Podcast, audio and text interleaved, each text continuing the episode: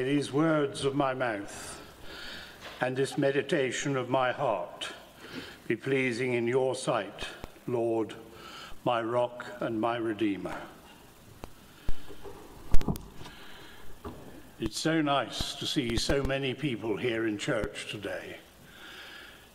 The last few times I've preached, there have obviously been fairly few people here. Some people may have thought perhaps it was because I was preaching, but I think it perhaps had more to do with the coronavirus. On New Year's Day, the first day of this year, 2022, my wife and I listened together to the wonderful funeral service of Archbishop Emeritus Desmond Tutu, held in St George's Cathedral in Cape Town. We were both so moved by this wonderful celebration of the life of a true man of God. We were struck by the humble coffin and the general humility which was exhibited throughout this great service by all who participated. It was my hope that this service would fill the papers of, and uh, newspapers and the screens of televisions for many days to come. I wanted as many people as possible in this country and the rest of the world to hear and see the celebration of the life of such a true Christian. I wanted as many people as possible to learn from the Archer's wonderful example of courageous and selfless service to the cause of righting the wrongs in society and in the world, particularly South Africa. It was not to be. The devil stepped in and caused the Houses to be Parliament to be almost burnt to the ground. Thus he prevented all the wonderful messages which would have come from Desmond Tutu's funeral being spread far and wide.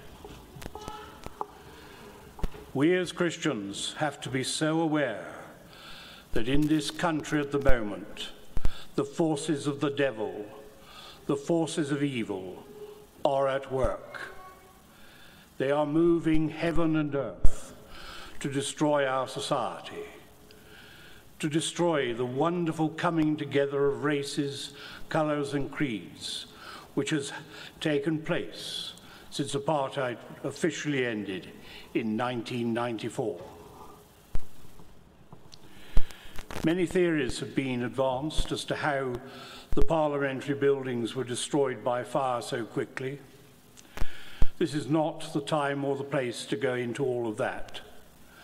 Suffice it to say that the tragedy occurred either because of a deliberate act or gross negligence and incompetence on the part of those charged with looking after the security of this key building, or maybe a combination of both. What are we as Christians to do about this attack by the devil? I believe that the first thing we should do is to pr pray to the Lord for his protection for the, from the forces of evil in this country.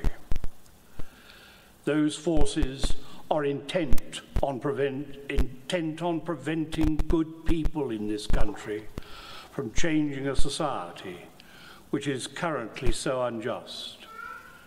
It is a society where huge unemployment exists, particularly amongst young people, where some people live in obscene luxury on the proceeds of crime where education is totally inadequate for the majority and where medical treatment is also totally inadequate. I believe that the second thing we should do as Christians is to work towards fighting the injustices in our society. We must try to live righteous lives and try to follow the example of our Lord Jesus Christ. Today's gospel concerning the catching of fishes relates that Jesus, as on other occasions, decided that it would be better for him to address the crowd from a boat a little way from the shore. Jesus had no pulpit. Jesus had no church. He then decided to perform a miracle for the person who owned the boat, Simon Peter. Peter was a fisherman. He and his fellow fishermen had fished all night and caught absolutely nothing. However, Jesus persuaded Peter, reluctant as he was, to go out again and cast his nets. What happened next was a miracle. They caught so many fish they could hardly land them all. That has to be a miracle. For those of us who've been out on the sea and fished, we know that every now and again we might be lucky and run through a shoal of fish. We can indeed bring a number on board, but this was truly a unique event, a miracle. The fishermen were so staggered by all of this that when Jesus said to them, I shall make you fishers of people, they followed him without question.